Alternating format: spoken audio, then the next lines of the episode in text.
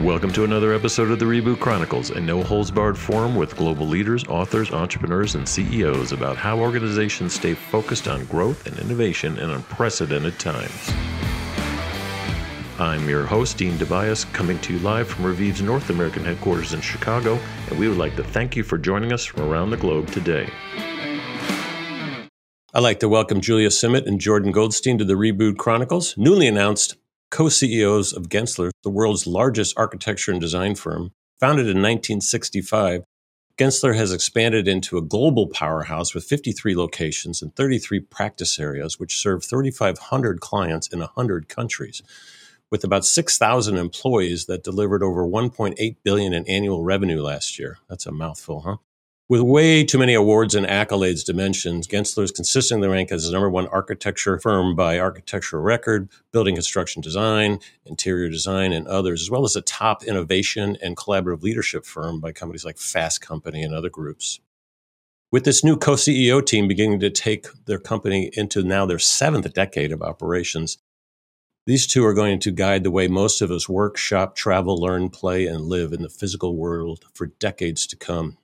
Julia, Jordan, great to see you. Great to be here, Dean. Good to see you, Dean. Yeah, it's great to have you on, and uh, love talking about design and innovation and how it relates to business and what people are struggling with out there. And I never know where to start with people like you, but kind of a dynamic duo. Uh, we'll get into all that a little bit later, but maybe just start out with, you know, about seventy-five percent of companies are saying in this latest uh, poll that they're going to downsize their office space next year or the next year after that, right? That probably doesn't uh, matter, but there's still that hangover effect going on in the twenties. And um, is the modern office space dead? Can I lean into that? Go for it. That's Julie. Okay. Those of you that aren't, uh, those of you who are listening and not watching on the video, Julie just shook her head violently no. No, Dean, the office is not, the modern office or any office it's, is not dead right now. Certainly, you know, in our opinion, and we're working with many clients that are, you know, st- look, looking ahead, I, we what we believe is that it's really up to designers to make the office a destination and not an obligation. And, you know, if you think of how some magazines talk about what's in and what's out, you, we really believe the future of work as a compelling destination is what's in right now. And return to office metrics are are out. You know, it's not really about counting all of these things. And, and we think that many of our uh, clients and other organizations now understand that the workplace landscape has permanently changed, and and this idea of flexibility and experience is what's so important today, and and designing in that ability to change and to change easily according to the situation. So, you know, that's the challenge in front of us, but we're doing it, you know, in many ways. We're tackling that in many ways, and so I definitely do not think it's dead.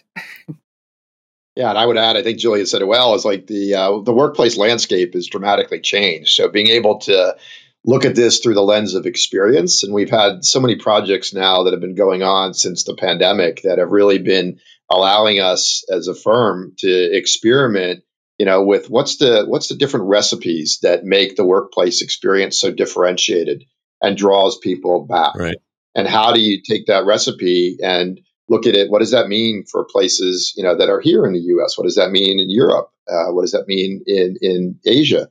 And we're finding that uh, that learning, you know, taking some of the research that we did about, you know, what would draw people back, uh, you know, and make a, a, you know, a unique, differentiated workplace experience. You know, how do you take that research and put it into action and create really the places and spaces that people want to be in, to collaborate, to innovate, to learn, to train, and to be able to actually have focused work. Yeah, it makes sense. I mean, the the obligation versus, you know, destination is a great thing, or participation maybe is a better a better uh, line. But it, it's um, I was thinking about this this morning prepping for the show. I'm like, God, what would my dad say? You know, major executive in the seventies. Like, what are you talking about? People are debating whether to come into the office. What's wrong with you people? And you have to make it look like Disney World to get them to come in. You know, I think Google and Yahoo started that years ago. You know, back in my Silicon Valley uh, uh, physical days, now where all of these tech companies are, are so remote. But what lessons have you learned, and how is it making the office a better, collaborative, innovative? And what we really care about in Reboot Chronicles is growth. These companies need to grow. They don't need to have, you know, destination theme parks for their employees, just to take the opposite extreme. Um, what, what are we learning? Well, we're learning a couple of things, one of which is sustainable design becomes a non-negotiable in the equation. Yep. Is just being able to not only have these places and spaces that, uh, you know, are bettering the environment, uh, but also that people can experience that, that they can feel that, that it actually creates from kind of that health and wellness standpoint, you know, an environment that actually feels better to be in. You know, we're doing projects, we're doing one for Under Armour, it's their new headquarters, it's a net zero building. And every inch of that building is not only going to be about performance, just like they're a performance apparel company. So it's going to kind of live the brand, but it's also going to live the mission, you know, of, of trying to be a more sustainable, um, you know, uh, organization. But you can see it, you can feel it, and just how that building is built, how the workplace is shaped. And it's something that's a reminder every day, you know, to uh, a differentiated, uh, you know, experience. The other thing I think we, we've certainly seen, you know, is that it's that notion of that kind of twenty minute neighborhood, you know, that live, work, play, right. Being able to have that where I don't have to sit in a car for an hour, you know, so people being able to, you know, live and work in a proximity that allows there to be a greater interplay for how your day is, is more fluid. Yeah. I mean, companies like Under Armour, and I mentioned Google and others have, you know, they, they're, they're like a bank. They can afford to build whatever you guys design, and your, your designs are amazing. What about the, the companies that, you know, maybe we can't afford such a, are we going to be losing out competitively? 'Cause my space is not that effective or cool or have an impact on my uh, people. You know, I think that's where companies can make, you know, it's almost like, We right now we're living in a, the luxury of uncertain times. And I know that sounds completely counterintuitive, but I think companies have the ability. A lot of people, you know, as you, you started our conversation, Dean, with the, you know, the, the challenge, I guess, that companies have, uh, are giving up space, or they have extra space. And, and I think that that is true in many cases. Um, Some companies and businesses are definitely growing, but the, the luxury of uncertain times is really this ability to to use that right now. And um, some firms and some companies are, you know, kicking the can a little bit or waiting to see how certain things play out. They're deferring real estate decisions. Yep. And in many cases, they have a little bit of extra space. They have some extra furniture. People aren't coming in all the time. And it's a great opportunity to try new things. You know, there's no there's no real risk there. And to leverage leverage this time to try to Um, to try to uh, excite people about what might work, and to try different things. And there's not a lot of risk in it. So you can try different kinds of working environments, different kinds of schedules, different kinds of groups and teaming and moving around. And and yeah. They can, in general, companies that don't have a, a, a ton to spend on it, as you just said, can do that with the resources that they have and the assets that they have in place. They've got a little space. They probably have furniture, and they've got the, you know, the luxury of the uncertain time. Yeah. Yeah. Dean, you know, one of the things we found is that uh, it doesn't always have to be hard construction, you know, so uh, being able to play around with uh, a different set of ingredients, you know, furniture and equipment and finishes that can transform a space at relatively, you know, lower cost. And, uh, you know, ironically for us, one of the areas that has grown significantly is product design. We found that uh, these opportunities that, you know, that you were just mentioning give us a chance to actually say, all right, well, there's actually not product that's out on the marketplace that it, that meets these needs. So how do we solve for that? So let's design some of these, you know, uh, products that fill a niche, that kind of cre- look look for that blue ocean opportunity that can, you know, be more uh, flexible, that can mix, kind of fuse the hospitality, the workplace, the residential feel. Right.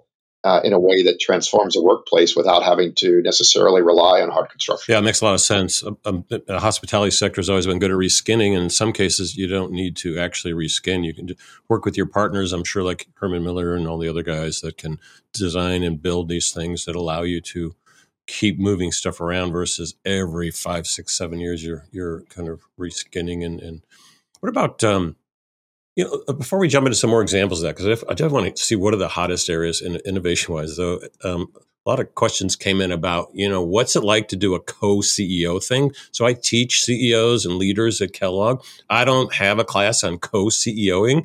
Um, I'll hold my opinions back as to whether it's effective or not, but um, I actually like it. I know your company has a lot of culture and history in it, so it's not anything new. But um, yeah, what's that? Uh, what's that like, and why is it better?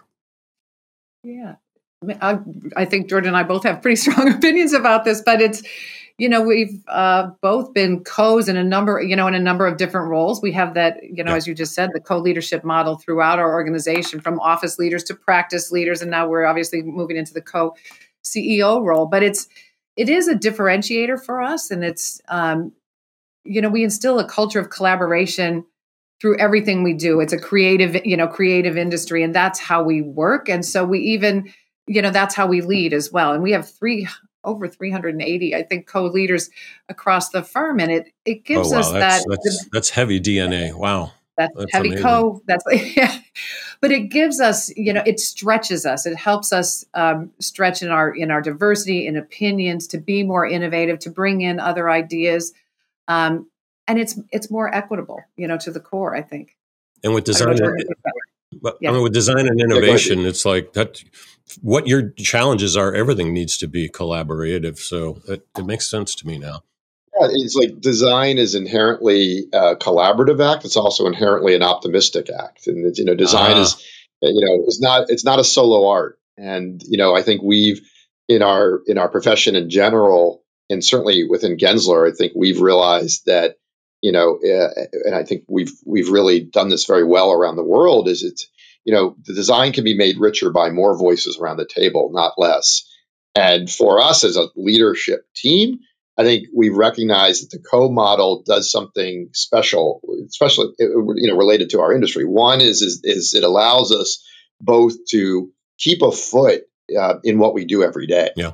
to still have you know some key client relationships, to really see how the industry is uh, changing, what are the new tools, what are the new technologies, and not just learn about them, you know, at a macro level, but understand how they can really elevate and transform a project process.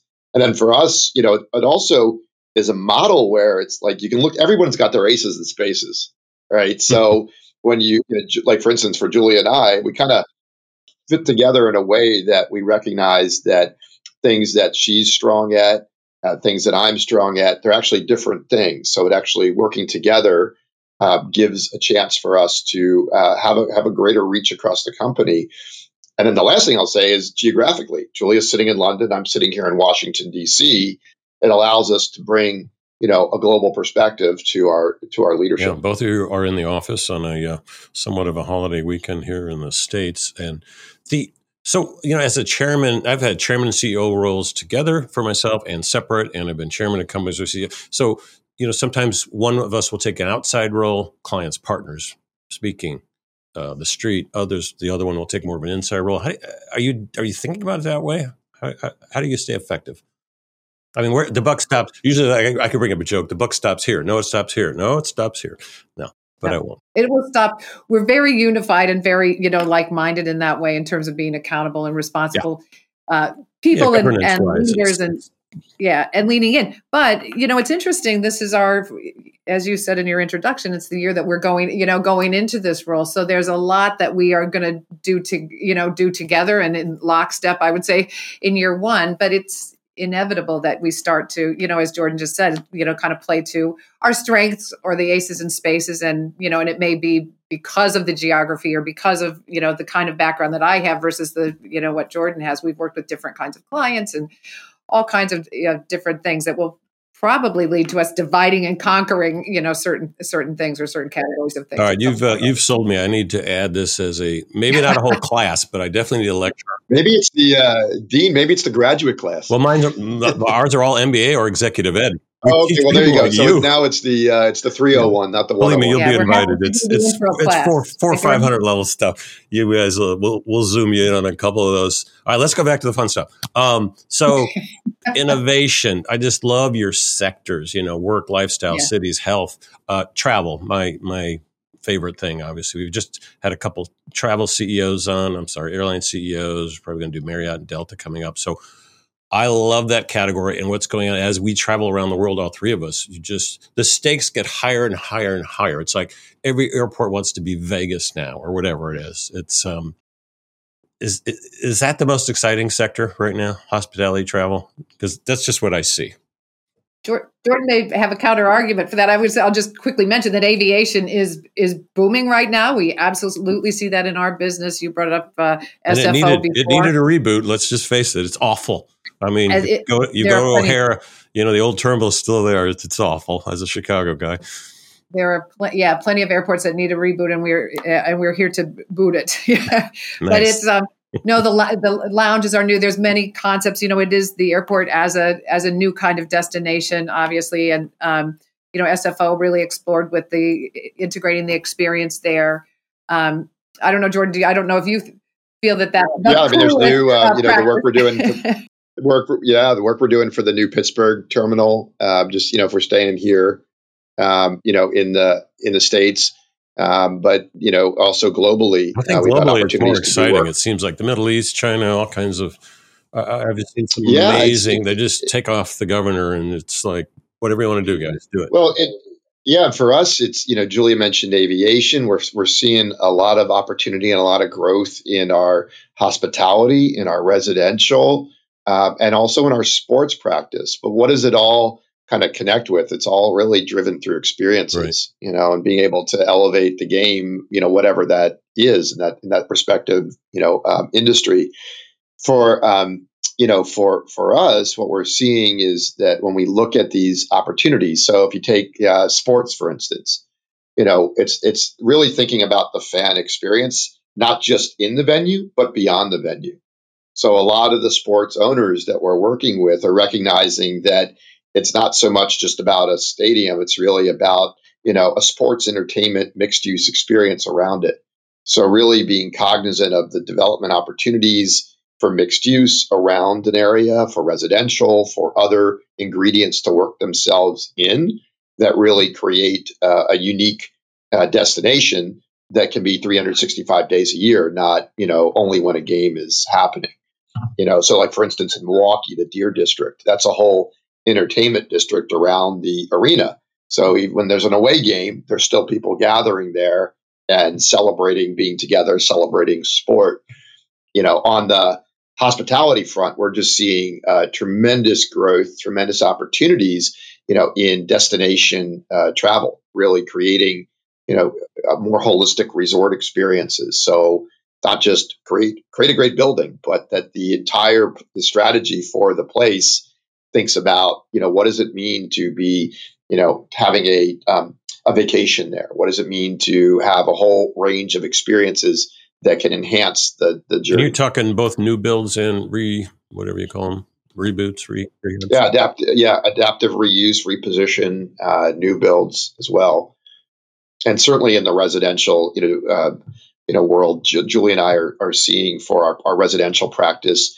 Uh, you know, just uh, really interesting ways to explore um, residential uh, across multi, you know, multi generations. You know, um, opportunities for aging in place, opportunities for you know young um, urban uh, experiences. So being able to have new ways, new models for living in cities, um, and then also affordable housing. How do we tackle this in a way that um, starts to get more units? Uh, into the marketplace in, you know, as fast a way as possible. You know, innovation is happening at the other end of the spectrum, maybe not as glamorous as some, you know, some people uh, believe when they think of architecture and design, but in the industrial and logistics and critical facilities right now is also, you know, a part of our, uh, a part of our uh, city sector that's really, really booming. And we're working at making those facilities, the innovation is in them being um having a better carbon footprint, being in, uh, more innovative in how they're built, the curtain walls, how they're grouped, the hyperscale. It's it's a very interesting area right now. And even the even the factories starting to incorporate robotics and thinking about the experience of the people that will work in those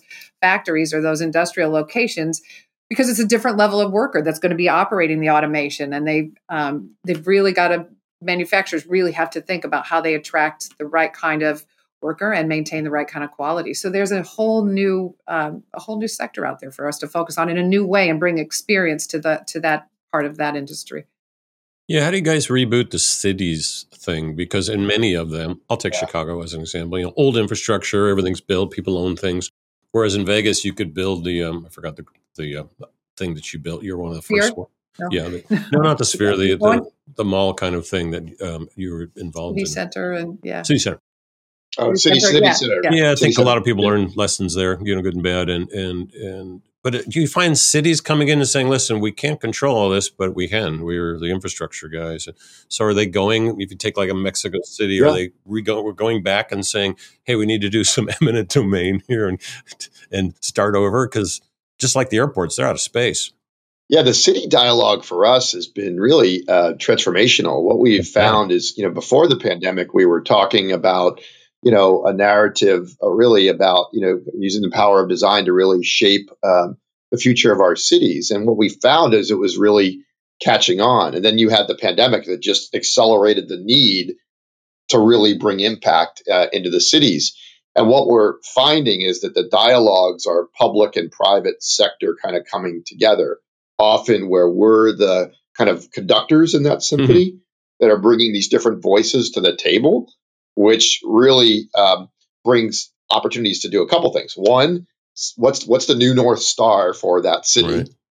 In many cases, some of the cities don't have one. So how do you help get that clarity?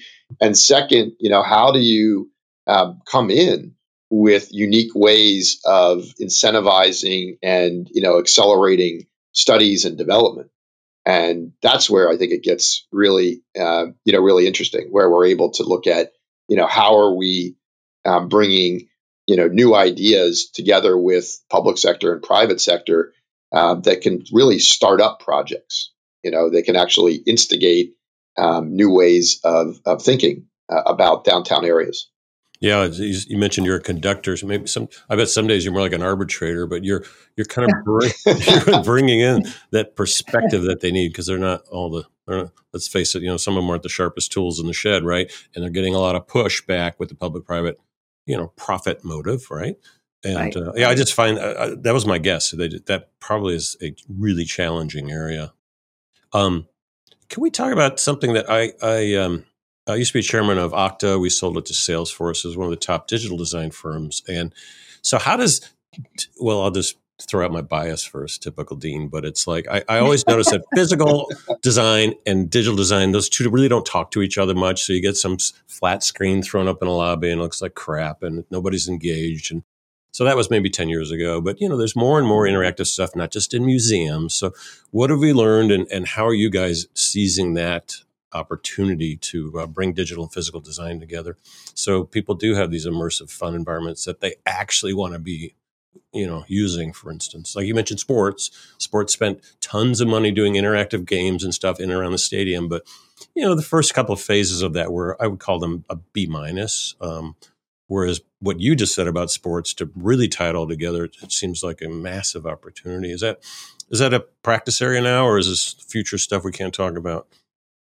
No, we get happy to talk about it now. I mean, Julie and I, uh, one of the practices we're super excited about is around, it, it's it's literally called immersive experiences.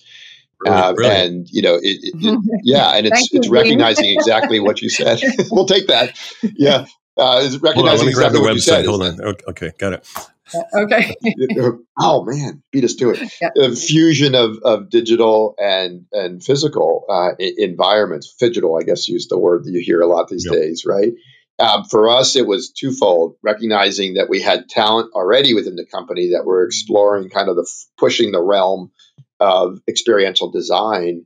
Um, at the same time, you know, we, we brought in uh, Bob Weiss, who uh, formerly was the uh, president of Disney Imagineering. Yeah, sharp, sharp um, cookie. Amazing guy, and a couple other players to uh, look at it from that kind of dual perspective at the same time.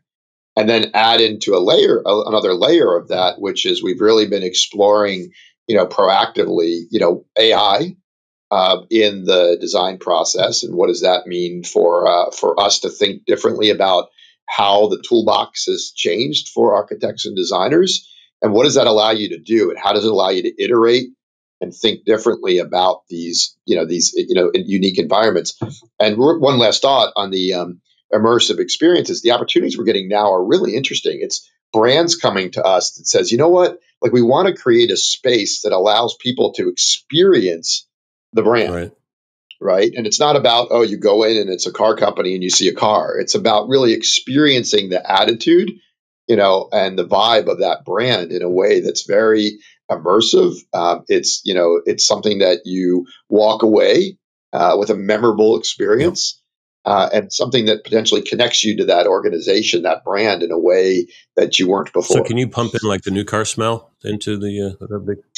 It's multi-sensory. There's no doubt in my mind that we could. That's but things like that actually are what the our teams, our team members are finding incredibly inspiring. And you know, Jordan mentioned uh, Bob. He and his, he has a relatively small team because they're really the producers, and they're encouraging just the fact that they're there and they know how to pull in all these different kinds of experts that do the you know that do that. the technological part of it and pull it together in these incredible ideas. But it's really elevating the creativity in the firm and of, of you know, our team members. They want to listen to the clients and understand where those opportunities are to, t- you know, to elevate the design and to take it to the next level and to really collaborate with clients to solve for these, you know, yeah. these big, big challenges. And partners too, I bet. Because, cool. you know, they're all out there, all us digital guys. It's uh, all you need to do is be the conductor, as you said, or the, or yeah, the producers and the conductors. The, yeah. the, um, yeah. Yeah. I love that. Uh, one last thing on design, um, digital and physical. Do you do a lot of ethnography first where you go out in the field and watch the yes. traditional, you know, I D E O kind of esque uh, type approach? Yeah, absolutely. Not, yeah, not that they own it or anything, but just that's what most people think. Sure, no, you, you have to do it um, to to go in, uh, and what that's we've always prided ourselves on being good listeners yeah. uh, and being able to uh, really try to understand the context. So you know, these days more so than ever before, you, to like look at all the data points, right? So it's the you know who's the Who's the end user? Who's that customer? Who's that fan? You know, who's that worker? Um, and what what's their pain points? And really trying to distill those down, but then adding, adding in from our research institute, you know, all these different lanes of data that are coming in through that. So you talked about digital.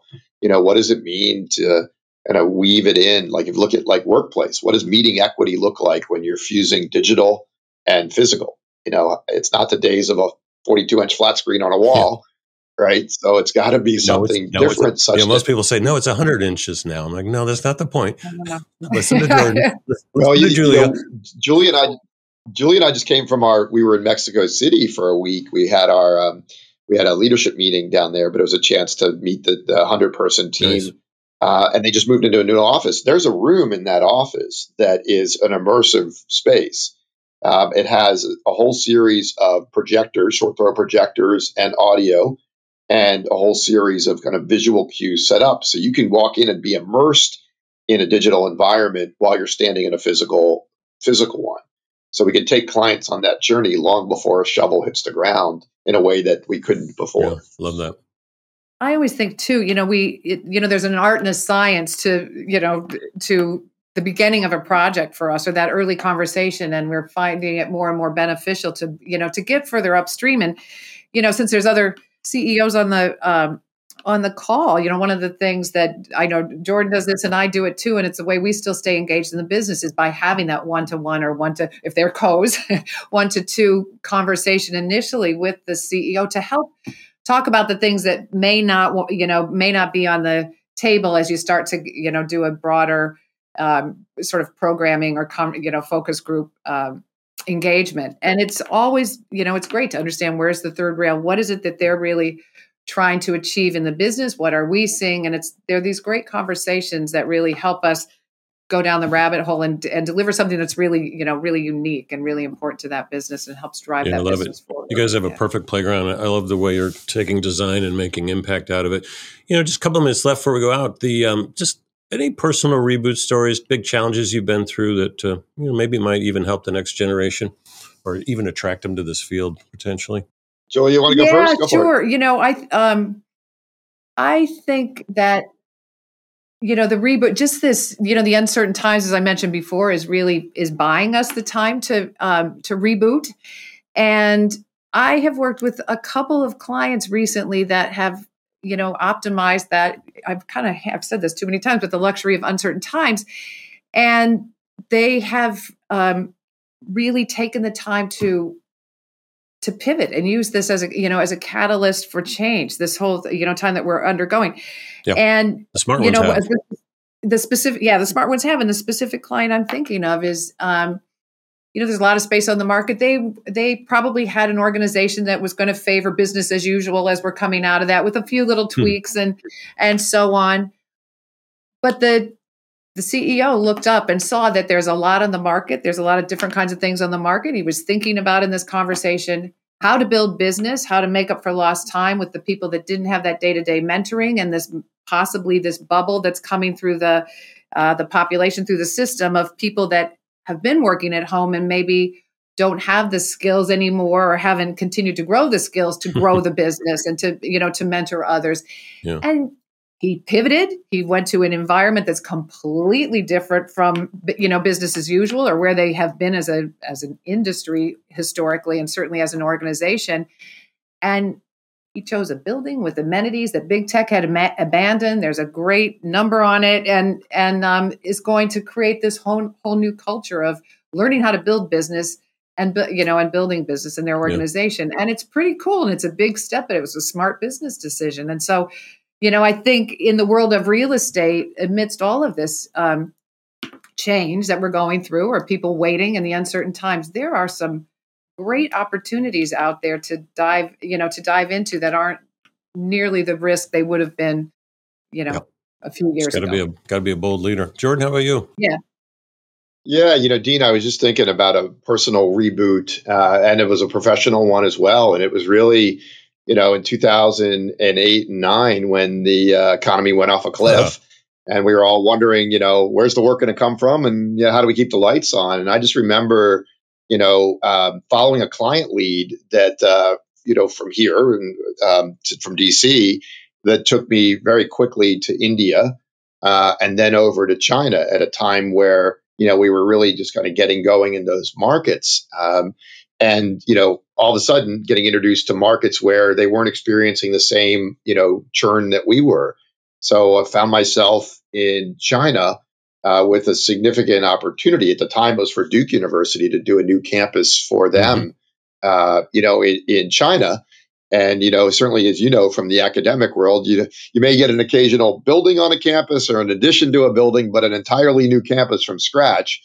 You know, I realized wow. um, for us, for Gensler, this was a real big reboot moment. Um, and it was an opportunity to bring work, um, you know, back and forth, connecting in with our you know, our Shanghai office to our D C office, bringing in other skills um, that was allowing people to work on project types that, you know, certainly weren't happening in that, you know, in that market, uh, and moving um, talent around in a really borderless way. So the reboot for me was recognizing that, you know, here, here we were in, you know, in a pretty dark moment, being able to find a bright light and realize that, um, you know, working across borders with opportunities can, you know, really um, give us a chance to grow into new areas, tap talent in ways we didn't think we could do it. And frankly, I think paved the way for us to think of ourselves now even more so as a borderless company, yeah. where we are literally working across geographies, cultures, you know, uh, borders every day. I love it. Yeah, in dark times, you need different flashlights, or in your case, a, a plane ticket, I guess. Julia, Jordan, I want to thank you for uh, joining us. Really appreciate it. You've been listening to thank Julia Simet and Jordan Goldstein, with the co-C E Os of Gensler. This is Dean Tobias with the Reboot Chronicles. I want to thank you for joining us today, and we'll see you soon.